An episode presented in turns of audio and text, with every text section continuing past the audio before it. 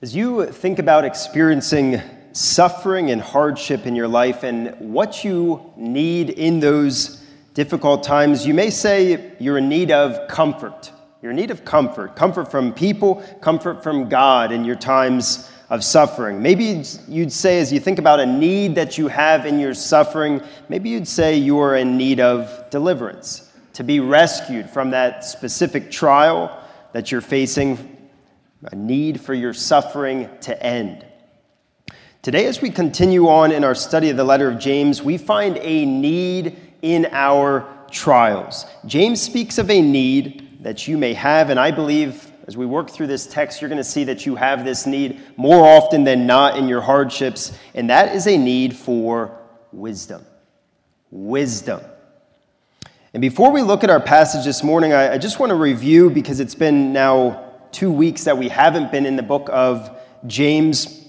The first Sunday of January, we began this series on the letter of James, and we saw that the letter of James is written by none other than Jesus' brother, James. And he writes to those who were scattered, those who were being persecuted, and they, they fled. In the book of Acts, uh, took place, this persecution, this scattering took place right after the martyrdom of Stephen. So these people that James is writing to know suffering all too well. And James opens his letter addressing the subject of suffering. If you look at James 1, 2 through 4, that was our or part of our text that first week, James 1, 2 through 4. He starts with suffering right off the bat. He says, Count it all joy, my brothers, when you meet trials of various kinds. For you know that the testing of your faith produces steadfastness, and let steadfastness have its full effect that you may be perfect and complete, lacking in nothing. So here James opens his letter speaking of various trials, meaning not just persecution, but, but trials of, of all kinds, of uh, any type of suffering that you might encounter. James is addressing here in this first passage. And James says something that is very surprising and I would say definitely unnatural to us. And he says, Count it all joy. James calls these Christians at the start of his letter to be glad in their suffering, to rejoice. We might ask why. Well, James answers that why question, and he goes on to say that suffering is used to grow and mature one in godly character. So, we found in the beginning of our study of the book of James that as Christians, we are called to respond to hardships in life by being glad, realizing that God uses our hardships and difficulties to grow us in our walk with Him. So I'd ask you if you were here several weeks ago for that message, I'd ask you simply, how are you doing in having this joy? How are you doing in having this joy? As you think about what you've encountered in the, the past couple of weeks, as you uh, think about the hardships you faced, the difficulties fa- that you faced, have you had this joy that James calls us to? And as we think about that first message in, in James, I ended that message by saying that we often say to God in our hardship and our suffering, How could you do this, God? How could you do this, God? And, and I gave us a, a different question that I think we should ask out of James 1, 2 through 4, and that is, How will you use this? God. So rather than saying, How could you do this, God? ask, How will you use this, God? And today, as we think about our next passage in the letter of James, again, won't be doing this every week, but again, I, I want to kind of um, narrow it down uh, into a very simple question that I think we can walk out these doors with, that we can ask of God, and we'll get that a little later on in our message. But if you're not there already, turn with me to James 1, verses 5 through 8. That will be our text for this morning. And our theme for this text is this James presents a need that one might have in suffering, and he addresses how this need can be met. James presents a need that one might have in suffering, and he addresses how this need can be met. So we'll, be, we'll begin by considering this need. It's right in the beginning of the passage. Look, look with me at James 1, verse 5. It begins by saying, If any of you lacks wisdom. So, first, as we consider this need that James brings up, we must see that this need is in our times of suffering. Okay, I'd argue that even though nowhere in our passage, if you look, we don't see the word suffering, we don't see the word trials mentioned in verses 5 through 8, still, I think James hasn't left this subject of trials from the previous passage. Okay, look with me at James 1 4. Okay, so the verse right before our passage, James 1 4 says, And let steadfastness have its full effect, that you may be perfect and complete, lacking in nothing. Lacking in nothing. And now look at verse 5 again. Our passage opens and says, If any of you lacks wisdom. Lacking in nothing, and then James goes and uses this word again, if any of you lacks wisdom. Okay, this is no mistake that James uses back to back in side by side verses this word lacking or lacks, the same word. James is making a connection here. He's using the same word to show that he's not moving off of this topic or the subject of that first passage, but he's continuing, and he's going to continue to talk about something they might need when they face trials, when they face hardships, like we saw in that first passage. But also, as we think about uh, where this need is at or, or what the subject is of our passage, we find a few verses later in James, in James chapter 1, that again he is discussing trials and hardships. Look at verse 12.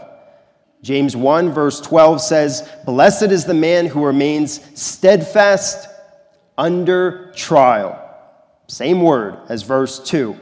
Under trial, for when he has stood the test, he will receive the crown of life, which God has promised to those who love him. So we find the same word in verse 12, trial, that was used in verse 2, mentioned here again in verse 12. These first verses of James chapter 1 are addressing trials and hardships. In our passage, James hasn't left this subject. So I said James brings up a need we may have, and we see from the start that this is a specific need in a specific time, something we lack in our times of hardship, in our times of trial. And we find it's not a need for relief or for rescue, but it's a need for wisdom. If you look again at James 1 5, he says, If any of you lacks wisdom, what is wisdom? Wisdom generally speaks of having understanding, that you understand something, you grasp something, you have insight into something. And in this context, it's understanding and it's insight into the ways of God and living according to them. Okay, I think we can see this uh, from our verse. If you look again at verse 5, we see this wisdom's in relation to God. James says, If any of you lacks wisdom, and then he goes on to say, let him ask God. So this wisdom has something to do with God. Turn with me to James chapter 3. James chapter 3, verses 13 through 18, we see James brings up this, this wisdom and again, and I think this passage more fully shows what this word wisdom means. James 3, 13 through 18, and if you think about the word wisdom, if you think about someone who is wise, you usually think of um, them as someone who is smart. Okay, they get an A on every test. They have a lot of knowledge. Okay, that can be what we think about when we think about someone being wise. But this isn't quite what the word wisdom means here in the letter of James. James shows that it has all to do with godly living and conduct. Look with me at verse 13 of, of chapter 3. He says, Who is wise and understanding among you? By his good conduct, let him show his works in the meekness of wisdom. But if you have bitter jealousy and selfish ambition in your hearts, do not boast and be false to the truth. This is not the wisdom that comes down from above, but is earthly, unspiritual, demonic. For where jealousy and selfish ambition exist, there will be disorder in every vile practice. But the wisdom from above is first pure, then peaceable, gentle, open to reason, full of mercy and good fruits, impartial and sincere. And a harvest of righteousness is sown in peace by those who make peace. So, verses 13 through 18 of James chapter 3 show us what this wisdom is like. And when we get to this passage in our study, we'll go uh, into it more fully as to what these verses mean. But for now, the point is to show that when James speaks of wisdom, he's not talking about having a, a high IQ or being book smart, but he's talking about knowing what is right and doing it. Okay, just highlighting a few of the words that we find here. He's talking about conduct. He talks about good conduct, being gentle, being peaceable. All of this is wisdom. So, wisdom for James is knowing what God calls for and then doing it. It's understanding the godly way to live and living that way. And as we think about wisdom, I also want to point out the fact that this definition of wisdom is not only here in James, but it's what we find in, in other parts of the Bible. The whole letter of James has similarities to the wisdom literature in the Old Testament, especially. Um, we can definitely see some similarities between the book of James and the book of Proverbs. In the book of Proverbs, wisdom is certainly addressed. In Proverbs 9, verse 10, it says, The fear of the Lord is the beginning of wisdom, and the knowledge of the Holy One is insight. So in Proverbs, we find that a reverent submission to God is the start of being truly wise. It's what Proverbs means when it says, The fear of the Lord is the beginning of wisdom. A reverent submission to God, obeying Him, submitting your life to Him, living according to His word is the start of being truly wise. Giving your life in obedience to the Lord is what it means to truly have understanding. It's exactly what we find in the book of James. Proverbs shows us that wisdom is living as God commands. So James brings up his first mention of the word wisdom in our passage, James 1 5, when he says, If any of you lacks wisdom, wisdom is knowing how to live in a godly way. So, the specific need that James is addressing here in our passage, I said we have a need. Well, the need is not knowing how to live in a godly way during trials. James is speaking of maybe questions we'd ask How should I conduct myself in this situation? What should I say? How should I respond to the person causing me hardship? How should I live as I experience this pain? When James speaks of lacking wisdom in verse 5, he's speaking of not knowing the right and the godly way forward in a difficult time. That's the need that James is bringing up here. James moves next to where you should go with this need. Look with me again at James 1, verse 5. So turn back to chapter 1. Look with me at our text at verse 5. It says, it says If any of you lacks wisdom, let him ask God. So if you realize you don't know how to handle a difficult situation, if you're stressed out beyond belief, if you realize that you're inadequate to handle the circumstances that you're going through, where should you go? James's response is pray to God. Go to God. Go to God and ask, What should I do?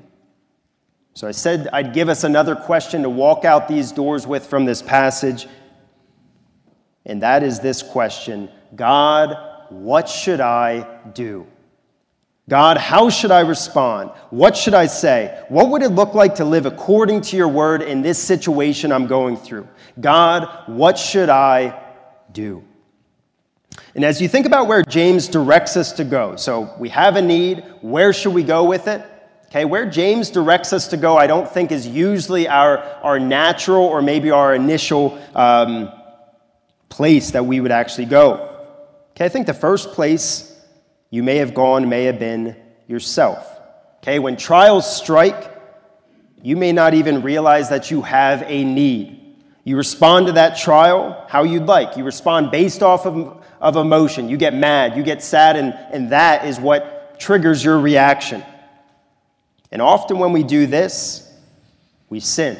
We don't respond in wisdom. Our call to worship was Proverbs 3, 5, and 6. 5 and 6, very familiar verses. They say again, Trust in the Lord with all your heart, and do not lean on your own understanding. In all your ways, acknowledge him, and he will make straight your paths.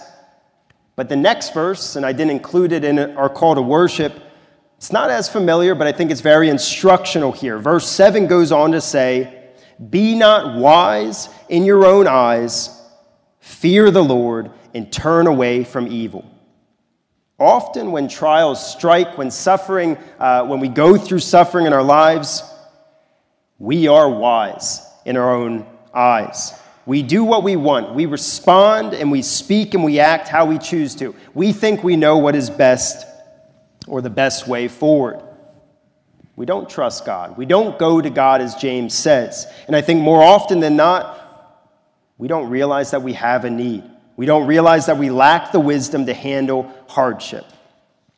But if we do, okay, if you do recognize, I have no clue how to address this person that's causing me so many problems. I have no clue how to live through the despair and the pain of death. I have no clue how to conduct myself in this time of suffering. There's other places you might turn. Okay, it might be to someone else. It might be a good friend. It might be a counselor or a therapist. It might be your spouse if you're married. If you're a child, it might be your parent.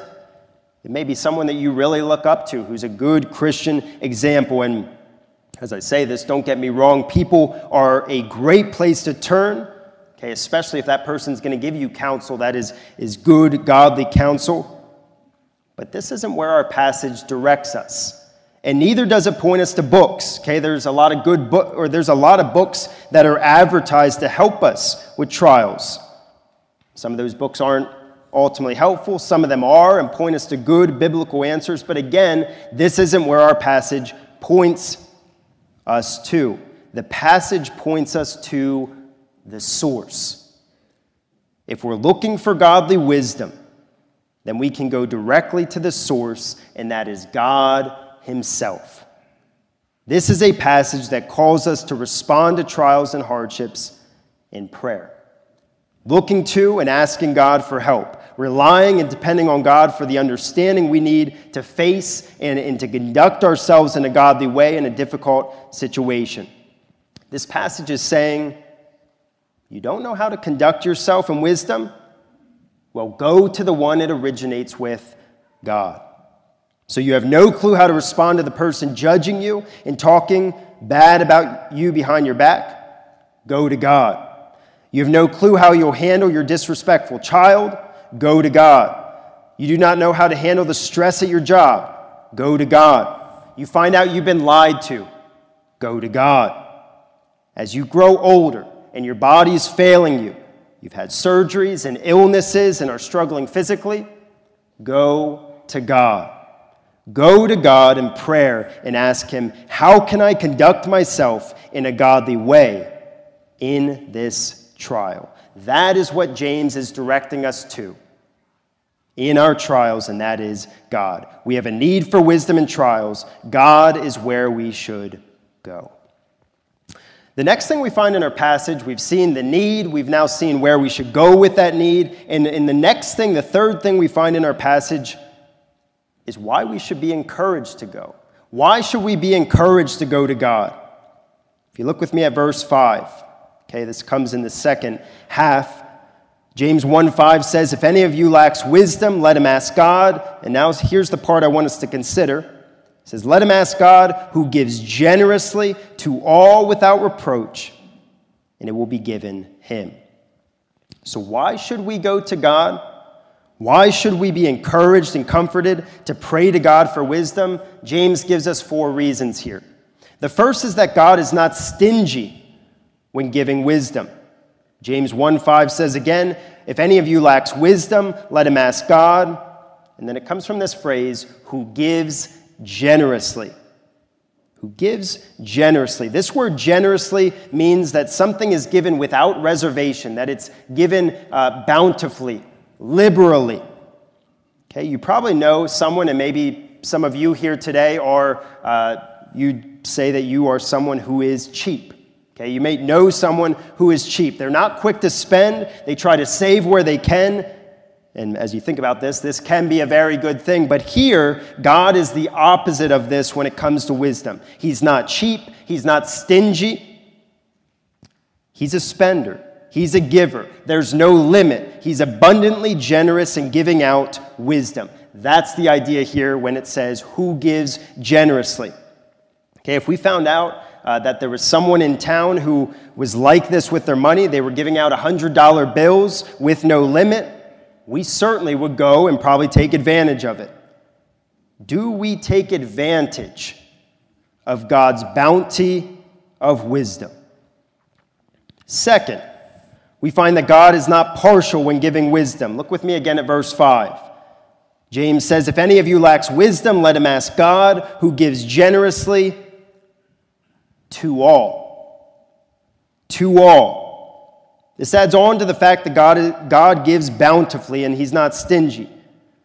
God does not reserve wisdom for only the rich, or only adults, or only pastors, or only those of a certain nationality, or those whose past is not too bad. No, James says he gives to all. Now, I do believe here it's referring to all Christians. That's who James is talking to, and he's referring to in this, uh, or is directing this letter to. So it's not all people, but it's all Christians. We find here that God does not have favorites when it comes to giving out his wisdom. So, do you come to God unhesitatingly, knowing he will not be partial? So he said James is giving out encouragements, motivations to come to God, and we get a third. Why we should eagerly pray to God and come to God looking for wisdom. The third is that God is not fault finding when giving wisdom. If you look with me at James 1 5, he says, If any of you lacks wisdom, let him ask God, who gives generously to all. And then it's this phrase, without reproach. Reproach speaks of belittling someone by finding fault okay, mocking them, insulting them. We find here that when you go to God in prayer for understanding in a tough time, God is not going to recount your sins or your unworthiness to be helped. We find here with this word reproach that God is not going to mock you for not knowing what to do. He's not going to point out that you should have learned this by now. You should know this. If you think, about your life, you probably have hesitated asking someone uh, for help. Okay, and specifically someone who maybe has expertise in, in a certain area, they know they have some knowledge, they have some, they would have the ability to be able to help you. You've probably hesitated asking someone for help, knowing they would say something like, You don't know how to do that? It's so easy. There are probably people you know that have great knowledge and ability, but you'd never ask them because you'd know you'd get a lecture. You know they'd, they'd make you feel foolish. And in so doing, they'd, they'd talk themselves up. This is not our God. Do you go to God knowing you will not be scolded? And then the fourth reason is that God will give you what you ask for. James 1 5, it says, If any of you lacks wisdom, let him ask God, who gives generously to all without, without reproach. And then it says at the end, and it will be given him. James simply is saying, if you ask for wisdom, you will get it. Okay, you've probably um, went to a, a vending machine, and, and probably especially an older vending machine uh, and you pay your money, money for your candy bar, and you just hope that it's not going to get stuck on its way out. We find here that that is not the case with God. We don't have to just hope that He'll answer us, that He'll answer our prayer, but we will get wisdom when we ask for wisdom. So James not only gives them an answer to their need, but we see here he, he greatly encourages them by speaking of the character and the nature of God. So he could have just ended it there and said, let him ask God, and then moved on to the next verse. But he goes through uh, some of God's attributes. We learn things about God here in verse 5. And I believe James is trying to show that A, they need to pray to God, and B, they need to go to him frequently. There's no limit to their counseling sessions with God. He will not start charging them or turn them away. They don't need to be bashful or intimidated coming to God. Just as we think about getting this wisdom from God and, and coming to Him frequently, one thing I believe we must do as Christians that's part of this process is to go to the place where God's wisdom is found. Okay, and many of you hold it in your hands right now. Okay, our passage doesn't direct us here, but later in James, I think it's a definitely an application to this passage. Later in James, James brings up the Word of God. Look with me at James 1, verses 19 through 22. He directs their attention to the place where this wisdom is found, to the Word of God. In James 1, starting at verse 19, he says this Know this, my beloved brothers. Let every person be quick to hear, slow to speak, slow to to anger. For the anger of man does not produce the righteousness of God. Therefore, put away all filthiness and rampant wickedness. And then it says, and receive with meekness the implanted word, which is able to save your souls. But be doers of the word and not hearers only, deceiving yourselves. So, James points these Christians to the Word of God, which is instructive for how they should live right and godly lives. Exactly what James is talking about in our passage, saying that we need to ask for, and that is wisdom. And my point is that we must do what James says in James 1 5 through 8. We must ask God for wisdom. We must pray to Him looking for His help. And I believe one of the main ways that God will answer that prayer is by showing us in His Word. As we read it, as we hear it preached, as God brings it to our minds, God will use His Word to show us the wise way forward to make clear how we should conduct ourselves. God's word is filled from cover to cover with this wisdom. So we need to be in it often, reading it, meditating on it, studying it. We need to sit under it as it's taught and preached week in and week out here at church. And as we pray to God for wisdom, He will use His word, which we're in, to show us this wisdom. So we've stressed, as I believe James is stressing in verse 5, that God is a giver. God will give wisdom. There's no limit. Come back again and again. Pray and ask for the ability to understand the right way to live through difficulty. But we see in the next verses, specifically the next verse starts it out, James actually does give a qualification for receiving this wisdom. God is a giver. You can go and ask for wisdom, but this asking, this prayer, must be done trusting and knowing that God will answer that prayer. So James speaks next of how one should pray to God for wisdom, how one should go to God for wisdom. Look with me at the beginning of James 1, verse 6. He says, But let him ask in faith and just to show verses 5 and 6 together, verse 5 said, If any of you lacks wisdom, let him ask God, who gives generously to all without reproach, and it will be given him. And then verse 6, which we'll consider now, but let him ask in faith. What does James mean by asking in faith? Okay, James qualifies the asking, and he says it must be done in faith. It must be done, he's saying, with trust and with confidence that God can answer our prayers. Okay, what James is talking about here is, is having a full confidence and unwavering trust in God through the trials, through the hardships that you're going through. James shows that he's not just talking about wishful thinking here, okay, hoping something will happen. He's not just talking about floating a request out there and seeing, seeing if it's answered. He's not talking about being unsure if your request will be answered. But James shows that the prayer that he's talking about must be prayed with certainty. Certainty in the God who you're praying to, and certainty that that God can answer your prayer.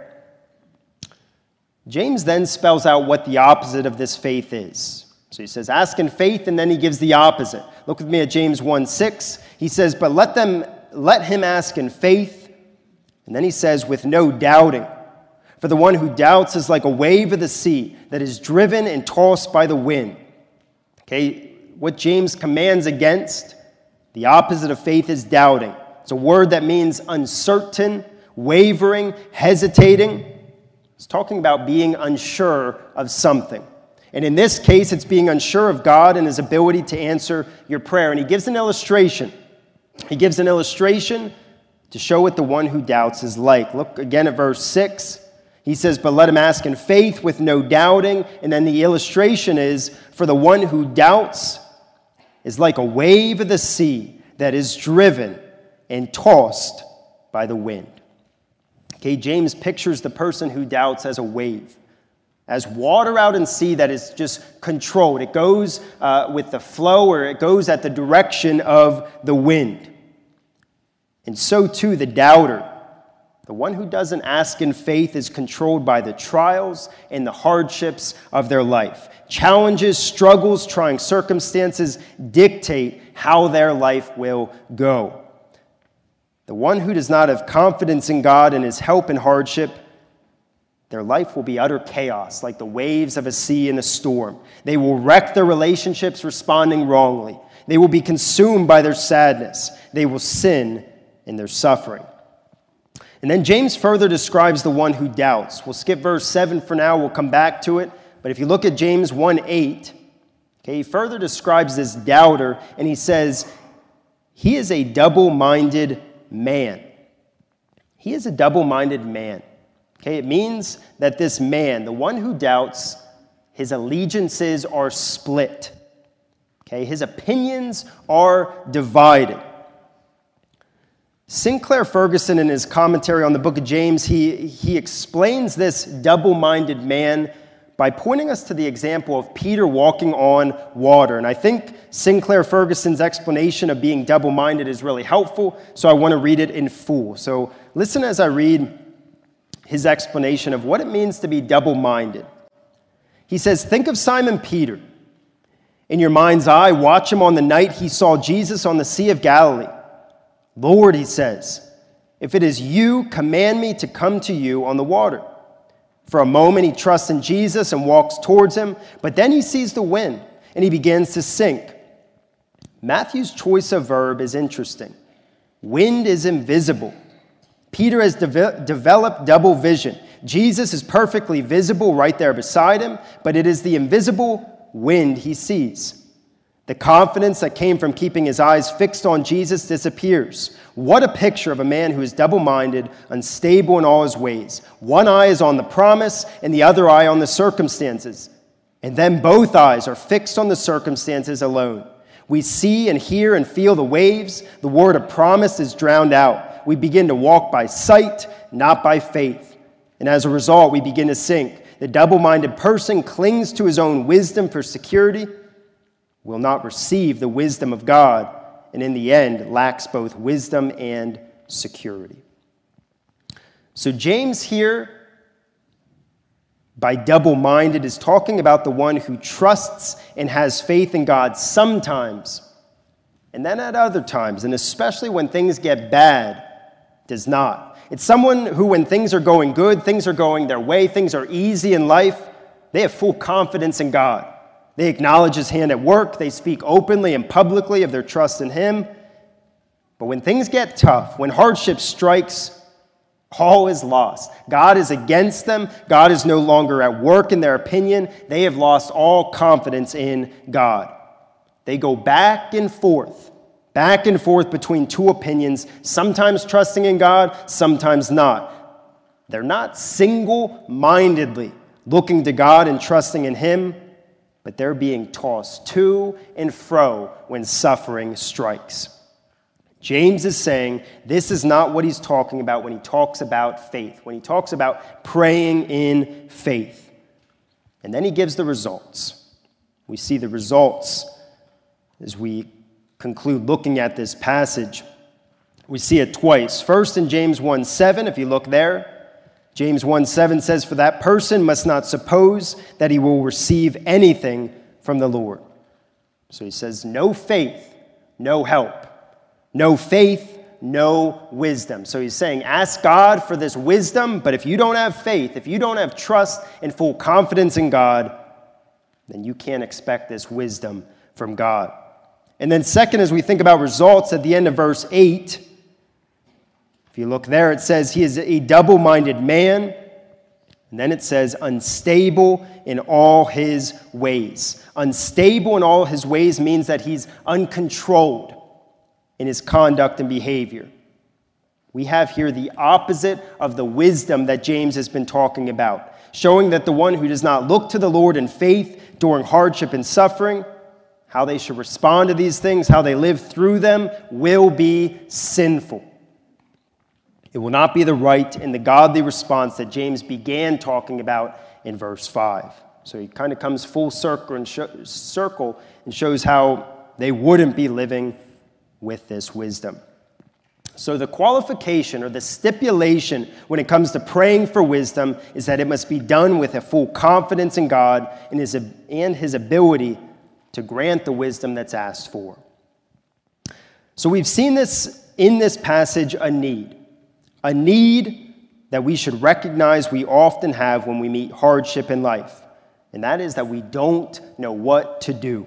We don't know what the godly way forward is. In James, he points us to where we should go, where should, we should run with this need, and that is God Himself. We need to pray to God asking for this wisdom in suffering.